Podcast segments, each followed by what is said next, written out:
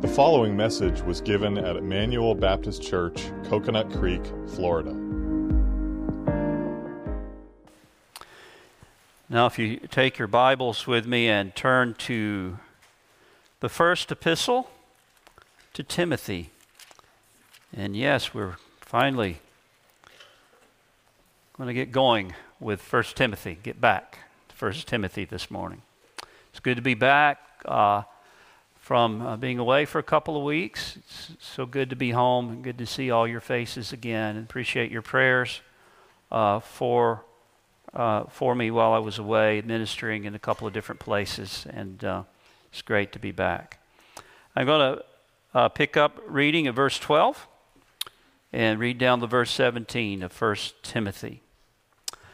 I thank Christ Jesus our Lord, who has enabled me, because he counted me faithful putting me into the ministry. Although I was formerly a blasphemer, a persecutor, and an insolent man, but I obtained mercy because I did it ignorantly in unbelief. And the grace of our Lord was exceedingly abundant with faith and love which are in Christ Jesus. This is a faithful saying and worthy of all acceptance that Christ Jesus came into the world to save sinners of whom I am chief.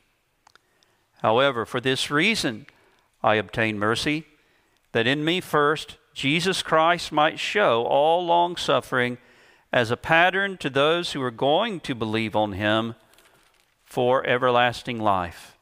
Now to the King eternal, immortal, invisible, to God who alone is wise, be glory, excuse me, be honor and glory forever and ever.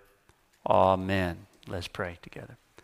Our Father, we thank you today for all that we have heard and all that we've been able to sing and praise to you. And we thank you, Father, for the privilege we have to gather in this place. It is a great privilege and it's a grace, it's a mercy to us who do not deserve it. We thank you, Father. We thank you now that we can open up your holy word and we can give ourselves to uh, studying your word, to seeking to understand it. We pray for the help of your Holy Spirit, that your Spirit would come both upon the preacher and upon the hearers. We ask it in Jesus' name. Amen. Well, as we finally return to our study today of Paul's first epistle uh, to Timothy, we come to a very wonderful passage. But since it's been a while, I want to spend a little bit of time very briefly reviewing the context uh, leading up to this. You remember that Paul is in Macedonia, and he left Timothy behind in Ephesus to instruct God's people and to set things in order in the church. And the first thing that Paul addresses in this letter is the problem of false teachers. False teachers had arisen in the church at Ephesus, and that was the focus of verses 3 to 11. And Paul also hinted at a number of characteristics that marked this false teaching.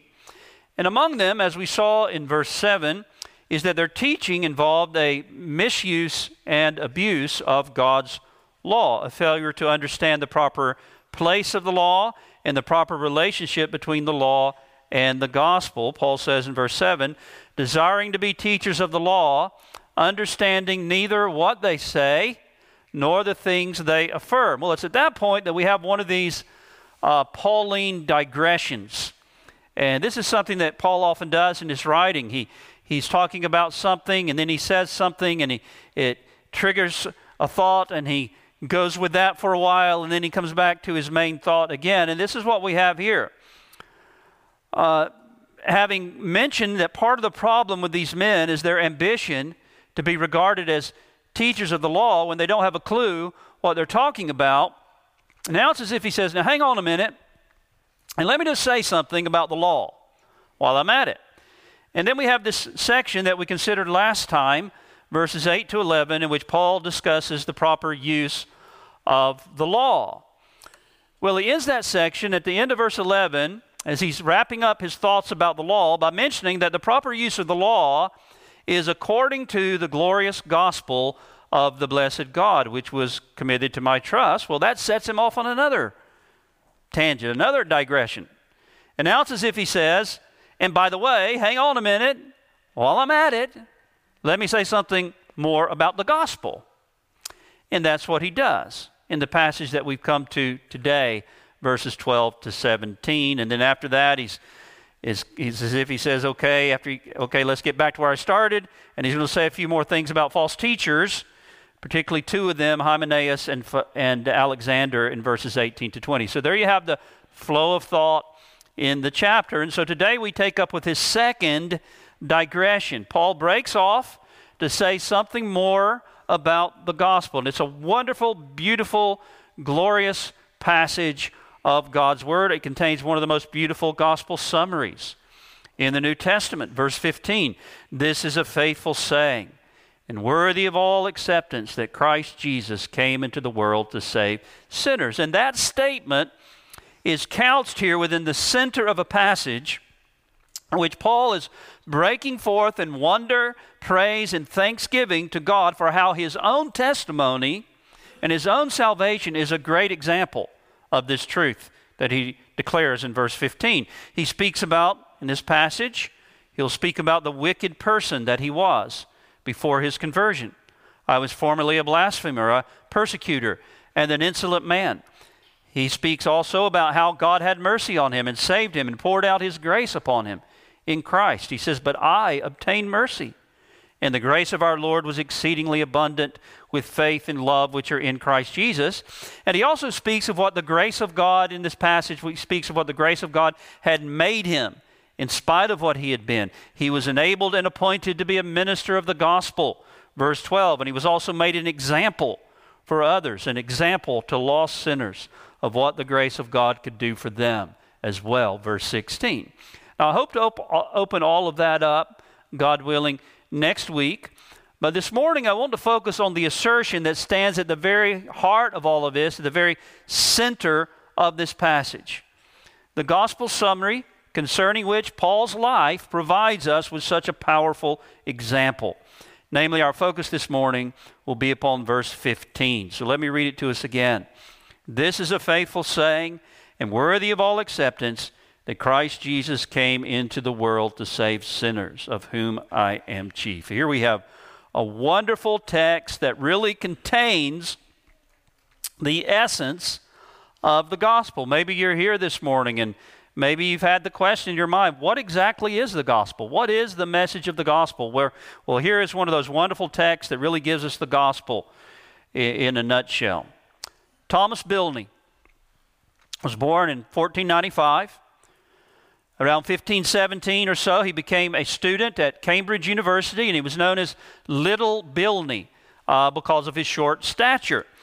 He had a scholarly bent, and he studied law at Cambridge, becoming a fellow of Trinity Hall in 1520, but his life was empty. He was full of guilt and despair, and he could find no peace. But then he obtained a Latin translation of Erasmus's Greek New Testament. And here's how he described what happened. Said, I chanced upon this sentence of St. Paul, O most sweet and comfortable sentence to my soul, in 1 Timothy 1. And then he quotes our text.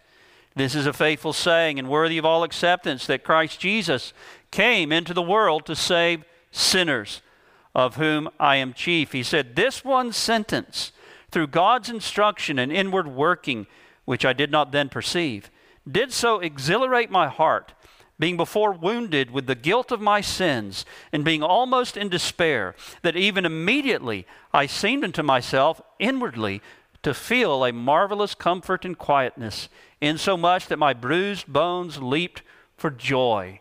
Bilney was converted to faith in Jesus Christ, and afterward he took the message of this text.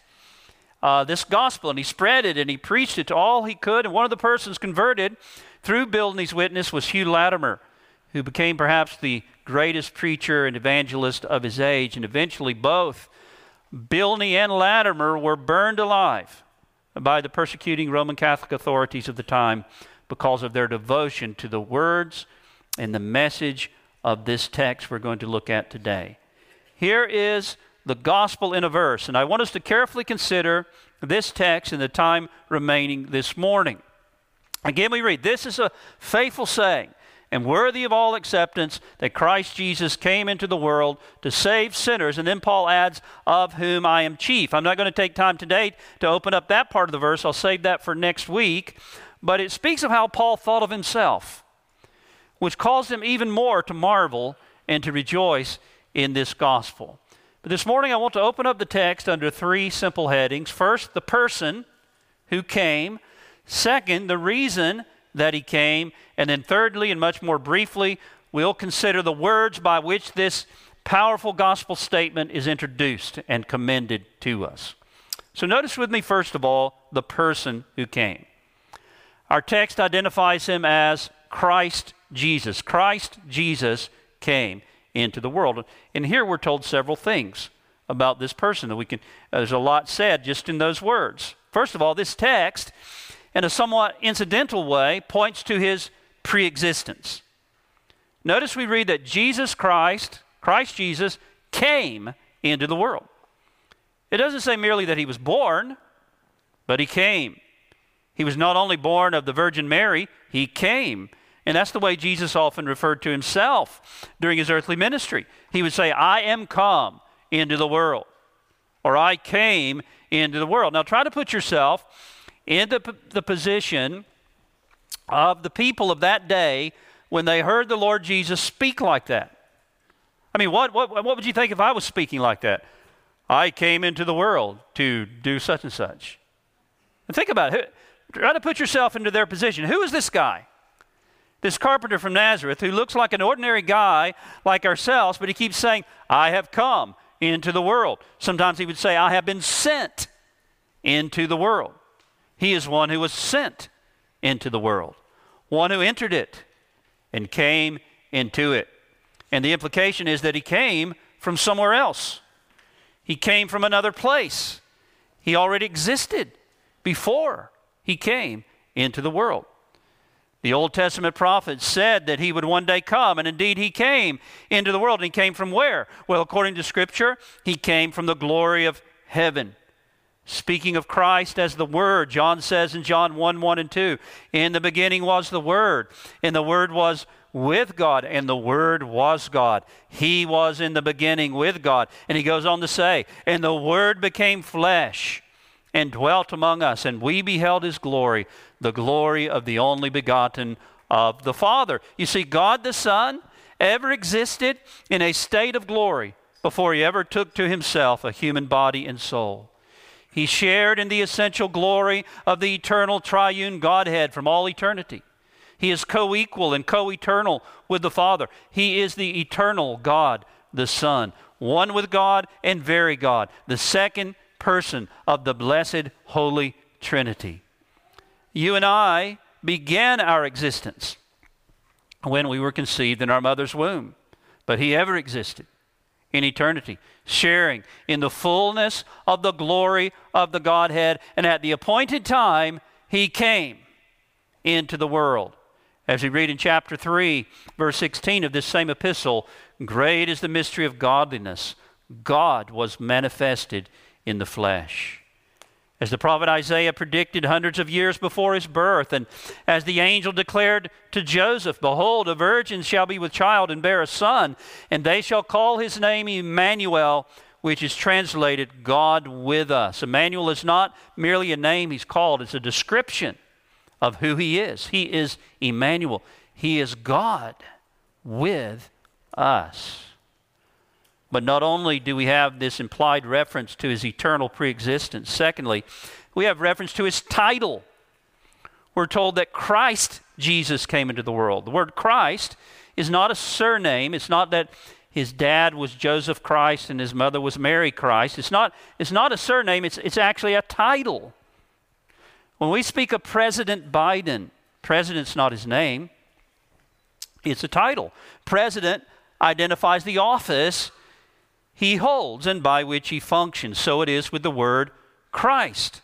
It's the title of the office he holds. It's a word that means anointed one or God's anointed one. It's the, it's the Greek form of the Hebrew word Messiah, the promised one, anointed by God to function as God had promised in the Old Testament that the Messiah would function in, this th- in the threefold capacity of prophet, priest, and king.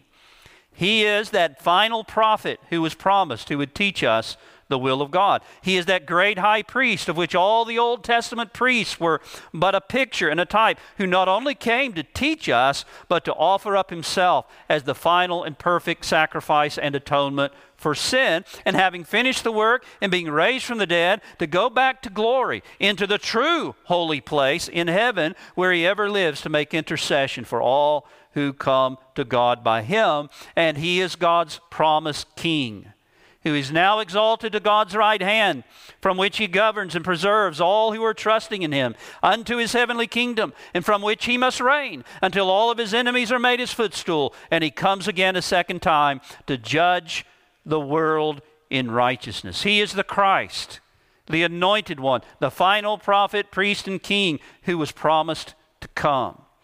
But this one who ever existed in glory and who came into the world is not only identified by his title, thirdly, we have reference to his human name. It is Christ Jesus who came into the world.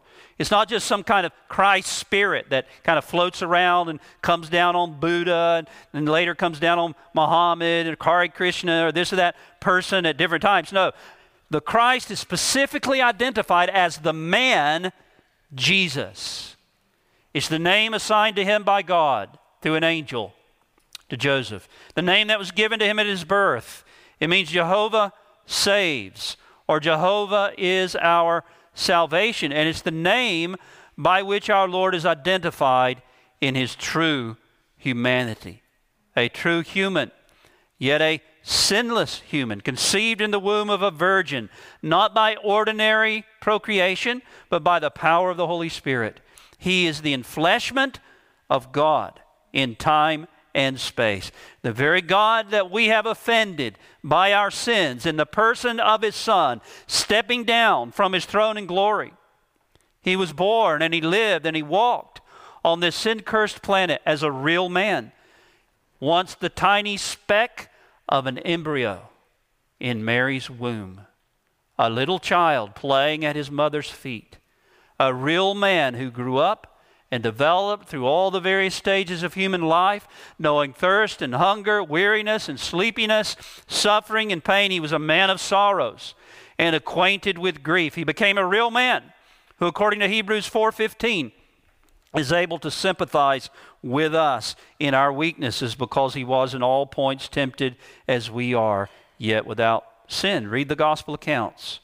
And we see him as he grows from boyhood to manhood. We see him as he labors in the carpenter shop of Joseph as a young man. We see him as he goes forth to preach. We see him mocked and despised by men. We see him in the Garden of Gethsemane, sweating, as it were, great drops of blood. We see him before Pilate, where he's beaten and scourged. We see him as he begins uh, the trek up the hill called Golgotha, and we see him as he hangs upon the cross in bloody gore and agony crying out, My God, my God, why have you forsaken me? We see him dying under the curse of God, being made a curse for us as the sinner's substitute, bearing our sins in his own body on the tree. And as you look at all of that, you have at least a glimpse of the awesome realities that are bound up in these simple words Christ Jesus came into the world. He is the eternal God the Son. He is the anointed one, the Christ, the prophet, priest, and king who was promised. And he is Jesus. He joined his divine nature to a true human body and soul, and he came into the world. And as a real man, he humbled himself, and he suffered real pain, and he shed real blood, and he died a real death, and he was raised from the dead bodily on the third day. This is what it means that Christ Jesus came into the world. But now this raises a question why did he do this? Why did he subject himself to all this? What's the reason for his coming and his living on this earth and his dying on the cross? Why did he come? Well, notice, secondly, in our text, we're given the reason that he came. And I think many people are confused about this They're confused when it comes to this simple question why did Jesus Christ come into the world? There's a website that I look at sometimes that puts out questions for discussion. It may be a philosophical question, a religious question, an economic question, something of the, that nature. And, and it puts out the question, and it's called Quora Digest, and different people give answers, and then it rates the answers, and it'll have the top answer to this particular question. well, some time ago, this is the question that was put out Why did Christ come into the world? And the response that was chosen as the top answer it gave several, several reasons Jesus supposedly came into the world. All of them have absolutely no biblical basis at all. For example, things like it said, He came to make people free from all authority. Or he came, in other words, he came so that human beings might discover the law written in the heart and say, I am the way, the truth, and the life. As you can see, this was like a new age Jesus here. He came to work for the liberation of people from oppressive political, religious, social, economic, and ecological structures. This was the top answer. But with all of these biblical answers, the one answer that was glaringly missing is the one that's given here in our text. Why did Jesus Christ come into the world? It's shocking when you think about it. The text says Christ Jesus came into the world to save sinners. There it is. He came to save sinners. And there's two key words here I want to focus on. We have the word save and we have the word sinners. And let's consider them in reverse order. First of all, we have sinners. This is the description of the kind of persons Christ came to save. He came to save sinners. Now, let's try to imagine that this is the first time any of us have ever heard the gospel. Now, for someone here today, that may be the case. But if not, let's imagine that it is. And so far, you've only heard me read this much of the verse. This is a faithful saying and worthy of all acceptance that Christ Jesus came into the world to save. But then I pause at that point, and I can imagine every ear perking up to hear the next words, every heart anxiously asking, Who did he come to save? Who is it? Who is qualified for this salvation? What qualifications must I have? Just imagine if we'd never heard the message before, the fear we might have that the qualifications required are beyond what I could ever attain. But then, what good news! How wonderful to hear that one word by which those Christ came to save are described. Christ Jesus came into the world to save sinners. Sinners! he came to say. But of course, for most of us, this is not the first time we've heard this. And someone might say, well, Pastor Smith, everybody knows that Christ came to save sinners. That's just a well known fact. Well, my friend, yes, perhaps. But I would, I would argue that it's a fact that's very rarely truly understood. There are many people who have heard it and they can repeat it, but the reality is they've never truly understood it and believed it. You see, many people though they may say, yes, Christ came to save sinners, really believe that he came to save good people. He came to save people who, though they may have made some mistakes in life and may have done some wrong things and sinned, they're trying to do their best. They seek to live respectable lives. They, they may attend a place of worship from time to time. They, they give to the poor and, and say their prayers, though they fall short of perfection, as we all do, yet at heart, at heart, they're good people. They try to do what they can to do right. This is the kind of person who can be saved. If you're doing that, even though you may fail sometimes, Christ will save you. But surely, Jesus didn't come to save people who are sinners and nothing but sinners. You see, the common idea that people have, even many who attend church, is that there must be something good about me to recommend me to God's favor and to qualify me for salvation. Surely God didn't send his son into the world to save people that he views as sinners and nothing else.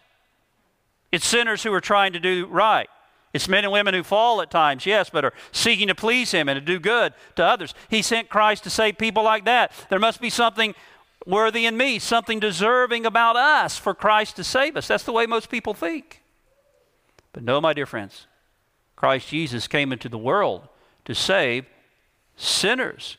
He came to save sinners without any other qualification. And he didn't come into the world to save anybody else but sinners.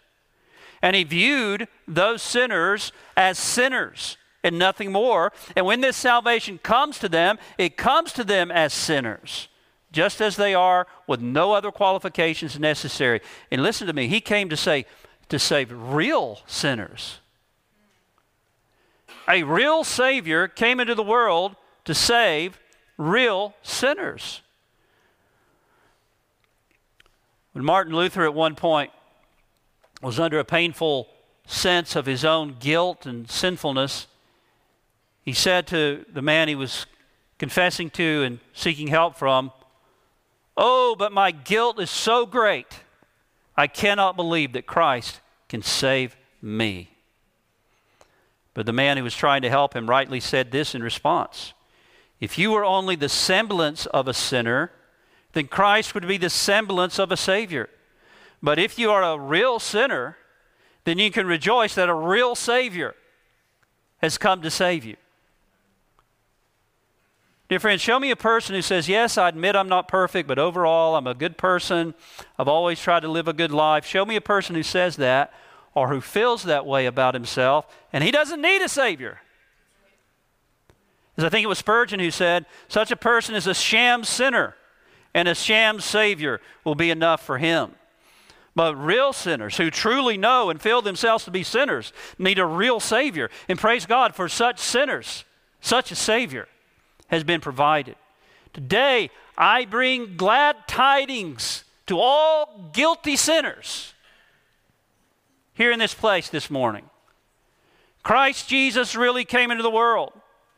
And he presented a real atonement with real blood to take away real sins and to save real sinners. Real sins such as drunkenness, theft, profanity, fornication, adultery, sodomy, pornography, Sabbath breaking, lying, cheating, cruelty, murder, hypocrisy, blasphemy, and things that I might be embarrassed to describe in detail in a public setting like this. You name it, all of these sins, however many, however dark they may be, all can be blotted out in a moment by a real Savior who has come to save real sinners, even the chief of sinners, from their sins. But I don't mean to insinuate that this word sinners only applies to those who are guilty of what might commonly be called more gross outward sins. No, remember, there are no distinctions in our text or in this term. The word sinners includes all kinds of sinners. And there are some whose sins outwardly may seem to be small. They've been raised up to be a moral person, perhaps a religious person. They've been hedged about by various restraints. They've never indulged in, in uh, some of the most heinous forms of depravity. Their sins are more refined and secret and inward, but it doesn't matter. They're still sinners. Don't let anyone think, oh, if I'd only been a blasphemer and a persecutor like Paul was before his conversion, then I could be saved. Maybe I could be one of those Christ saves if I'd been an adulterer or a murderer. I'm afraid I haven't sinned enough to be included in those Christ came to save. As crazy as that sounds, people can sometimes think that way. But no, my friend, if you're a sinner at all, of whatever kind, you qualify. It doesn't matter what kind of sinner or what kind of sins you've been guilty of. The Bible says there is none righteous, no, not one. For all have sinned and fallen short of the glory of God, and yet all have not sinned in the same ways. And it takes the same grace of God to save the most outwardly respectable sinner in the world as it does to save the most openly profligate sinner in the world. Remember, remember, sin is not just something a person does. Fundamentally, it's a matter of the heart. For example, remember the last of the Ten Commandments you shall not covet, which, among other things, means you're, you're never to desire to sin. According to God's word, to desire what God forbids, even if you never perform the act, is itself sin. Why? Because it reveals who you really are on the inside, in the heart. It reveals a depraved and defiled heart, even if it never breaks forth into the action. Lust is sin. Envy is sin. Jealousy is sin. Discontentment is sin. Gossip is sin. Unrighteous anger and bitterness in your heart toward another person is sin. As a man thinks in his heart, so is he, the scripture says. Pride, arrogance, self righteousness is sin. Selfishness is sin. Man looks on the outward appearance, but God looks on the heart. Furthermore, we must remember that sin is first and foremost and essentially a wrong relationship to God, your Creator, the God who made you, the God who gives you life, the God who keeps your heart beating, the God who's given to you everything that you have. The greatest commandment is you shall love the Lord your God with all of your heart and with all your soul and with all your mind and with all your strength. And the failure to do that is sin. The failure to live your life for His glory and for His praise is wicked sin. Really, when you boil it all down, sin is self rule, self autonomy, living for yourself. And listen, the particular forms in which your sin has been expressed, that's not the real issue. God's word says in Isaiah 53 6, All we like sheep have gone astray. We have turned every one to his own way. That's sin, going your own way. All we like sheep have gone astray. We've turned everyone to his own way. Notice it doesn't say we've turned everyone to adultery. That's not true of everyone. It doesn't say we turned everyone to drunkenness or to drug abuse. That wouldn't be true of everyone. It doesn't say we've turned everyone to fornication or to witchcraft or to stealing or to profanity or sexual perversion. That wouldn't be true of everyone, at least not in their outward forms. No, but it does say we have turned everyone to his own way. You see, the common denominator of all men by nature is that we go our own way. Self autonomy, self rule, and that's the real essence of sin. It's been expressed in this way the essence of sin is that I make myself, in a host of ways, the center of the universe. Now, that makes some people porn junkies, fornicators, and thieves, and drug pushers, while others are nice, well mannered, religious, self righteous people who live outwardly moral, lives and may even go to church, but still at the bottom of it all, they rise no higher than this. They are living unto themselves and going their own way. And in God's eyes, as long as He's not supreme upon the throne of your heart as the chief object of your love and your devotion, then your life is nothing more than a life of idolatry and rebellion, a life of sin that will end in eternal damnation in hell. All we like sheep have gone astray. We've turned every one to his own way. But the good news of the gospel is that God has laid on him the iniquity of us all. Christ Jesus came into the world to save sinners. And he came to save all kinds of sinners. There's no limitation to a particular kind. And if he saves you, he will make you to know and to feel yourself to be a sinner who deserves nothing but God's wrath. Now, if you're not a sinner, if you insist that you're just fine and okay, then this gospel will mean nothing to you. It has no good news for you because you don't need a Savior. As Thomas Watson put it, until sin is bitter, Christ will not be sweet. But if you're a sinner, a real sinner of whatever kind, there's no reason to shut yourself off from the hope of the gospel because you're just the kind of person that Christ came to save. We've considered the word sinners. Now let's look secondly at the word save. He came into the world to save sinners. And that word means to deliver, to rescue. He came to rescue sinners. Now, what does that mean? He came to rescue us from what? From sin. First, He came to rescue us from the guilt and the punishment of our sins that is hanging over us. Those he saves will never have their sins laid to their charge in the courtroom of heaven. They're all forgiven, fully and freely pardoned, and they will never suffer in hell the punishment they deserve for their sins. Their bad record is blotted out of the book of God forever, and in the eyes of God's law, they're counted as righteous. Now, how in the world could God ever do that? and still be holy and the righteous God that He is. It's because of Jesus Christ. Christ came to act as the representative and the substitute for those He came to save. He perfectly kept all the precepts of God's holy law for us in His life. And he fully endured and exhausted the penalty and the punishment for sin that was due to us by his bloody suffering and death on the cross. And having finished that work, God raised him from the dead, testifying that his atonement was accepted and it was sufficient. God put the sins of those who believe on Christ to Christ's account and punished him in our place. And Christ's perfect righteousness is put to our account, and we're accepted as righteous in his sight. And all of this the moment we first put our trust in Jesus Christ. God's word says, He who believes on Jesus Christ is not condemned. There is therefore now no condemnation for those who are in Christ Jesus. Secondly, Christ not only, praise God, rescues us from the guilt and punishment of our sins, He also came to rescue us from the dominating, enslaving power of sin over our lives.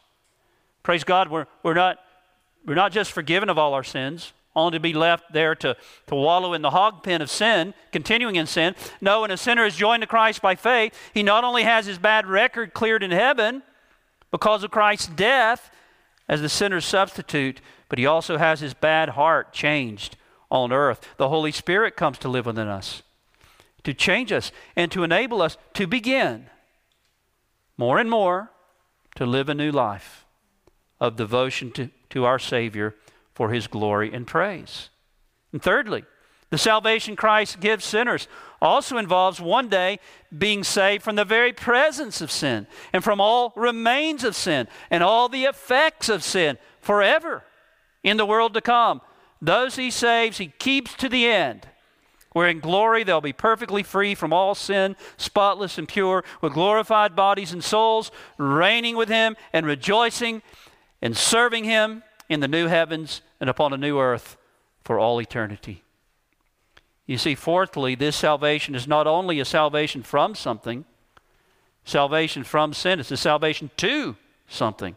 It's a salvation that reconciles us to God, our loving Creator. That's the highest good. That's the greatest blessing of salvation. It's God Himself known and enjoyed as our reconciled Father. Having been justified by faith, we have peace with God. And nothing shall be able to separate us from the love of God, which is in Christ Jesus our Lord. Well, my dear friends, this is the reason that Christ was born into the world on that night long ago in Bethlehem. This is the reason he came into the world. He came into the world to save. And he came to save sinners. What a wonderful gospel this is. What a, what a privilege, what a blessing to be able to preach such a gospel to such a needy world. If only every person here this morning in this place would truly believe it and receive this Christ freely offered by God to you. Receive Him for yourself. Well, we spent the bulk of our time on this statement Christ Jesus came into the world to save sinners. Now, let me draw your attention to the words by which this statement is introduced and commended. Look again at the text.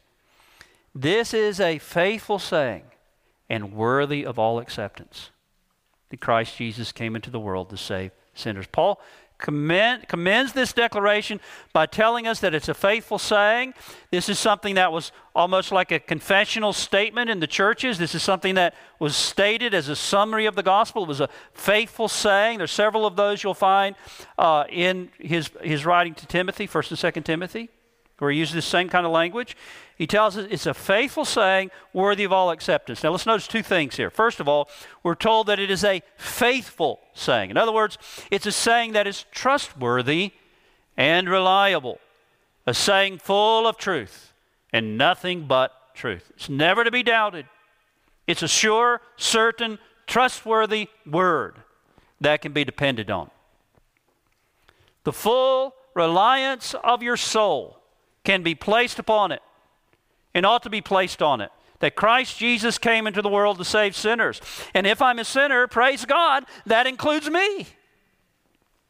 Paul's concerned to commend this truth to anyone who might be tempted to doubt it. You see, as soon as a person comes under the sound of the gospel, his or her unbelieving heart begins to whisper, Well, it can't be true. That's too good to be true. Also, the devil or his emissaries, as it were, joins in and says, Don't believe it. Don't believe it. It's presumption to believe this for yourself, maybe for others, but not for you. Don't believe it. It's too good to be true. Well, my friend, answer the devil and your own doubting heart with God's inerrant, infallible word. This is a faithful saying. Yes, it's good, but it's just as true as it is good. And it would be too good to be true if it wasn't God Himself, the God who cannot lie, who said it. But since God says it, you can count on it. You can count on it. And then, secondly, the text says that it's a saying worthy of all acceptance, of all acceptance. It's worthy to be accepted, it's worthy to be received into your very heart. It's worthy to be laid hold of for yourself. It's worthy to be applied to yourself by faith. It's worthy of all acceptance and all of the reception and all of the confidence that anyone could ever give it. You can take it to the bank. You can never believe it too strongly, too certainly, too firmly. It's worthy to be fully and completely received as truth and to be trusted in. You can cast the weight of your soul upon it.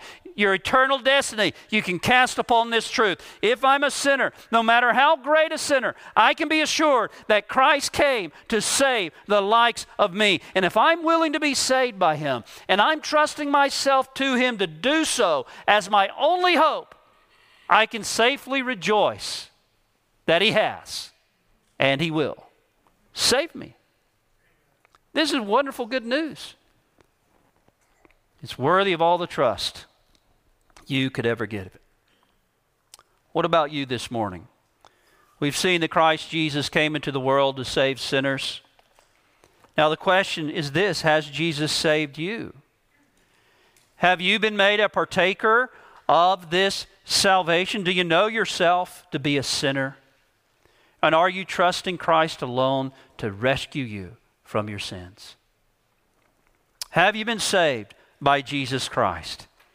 If not, let me ask you, my friend, wouldn't it be wonderful? Wouldn't it be wonderful if before this day is over, you are able to say, Yes, Christ has saved me? And listen, there's no reason why you can't be saved this very day. It's not about cleaning yourself up, trying to do better. Christ came to save sinners. If we could save ourselves, He wouldn't need to save us. He's the one that cleans us up. He's the one who helps us and strengthens us to begin to live a life of devotion to Him. He's the one that deals with our sins and deals with our bad, wicked hearts. We come to Him as nothing but a lost sinner. That's it. I have nothing to commend to you, Lord, but my sin, my undeservedness, my unworthiness. And therefore, you can be saved this very day. The only thing that would keep you from being saved is your own unbelief, your own unwillingness to be saved, or the determination to keep your sins rather than to be saved from them. On Christ's part, he stands ready and willing to save all who come to Him for mercy. And all He asks that you do is to lay down your arms of resistance against Him. Give up this foolishness of going your own way and being your own Lord. Give it up, running to Jesus Christ for mercy to save you from it.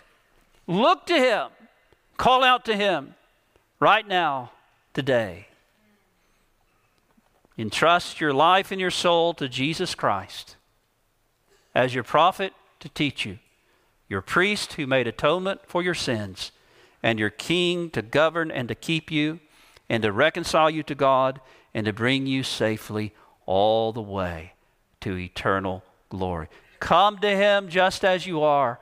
And he has promised that he will by no means cast you out. For God so loved the world that he gave his only begotten Son, that whoever believes on him shall not perish, but have everlasting life. Whoever, whoever believes.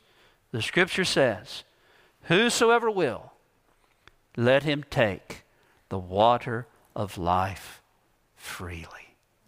Amen. Praise his name. Let's pray together. Our Father, we thank you today for this, this little gem of a verse that's embedded here as the Apostle Paul gives his own personal testimony of what your grace had done for him. That amazing grace, how sweet the sound that saved a wretch like me. I pray for your people today that we might believe these things afresh with a greater certainty and confidence.